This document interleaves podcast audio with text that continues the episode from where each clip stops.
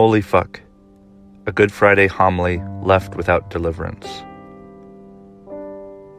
Sacred and profane, so near one another they kiss, they cannot be distinguished.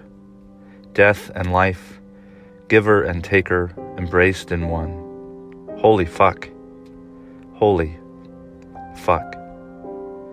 Holy, a word that means set apart, that means wonder and awe and beauty. Holiness is body seeking spirit, seeking communion, seeking God. Being, breathing, basking, beautiful. Fuck. A word that means nothing, that means emptiness, sterility, that means stripped of meaning, stripped of clothes, stripped of beauty and spirit. Body totally and utterly alone beside body, totally and utterly alone.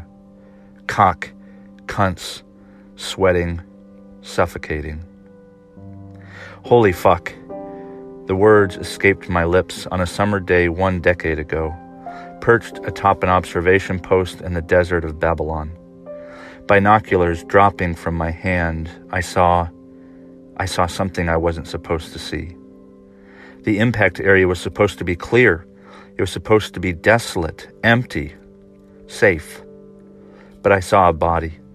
I saw a body, something, someone crawl out of that hut, crying out in the wilderness. I looked anxiously around. Had anyone seen what had happened? Holy fuck, what have I done? Holy fuck. The words left Peter's mouth at the very moment the cock cried out and the stranger was silenced. He was right. Whatever or whoever he was, he was right.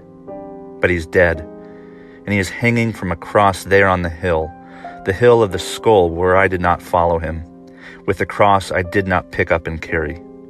He was supposed to be God, here among us, to save us from those fucks that killed him. He's dead. How wrong I am and how right he was. Has anyone else seen me?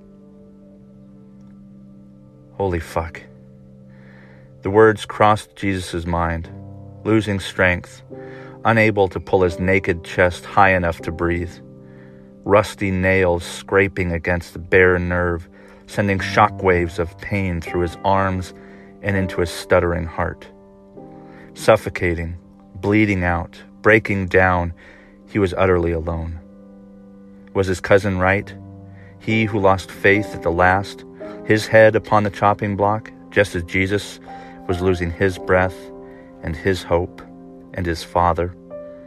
Does God see what they have done? Where to hell has God gone? My God, my God, why have you forsaken me? Holy fuck. The words escaped the soldier's lips as the blood and water spattered his face and he withdrew his spear.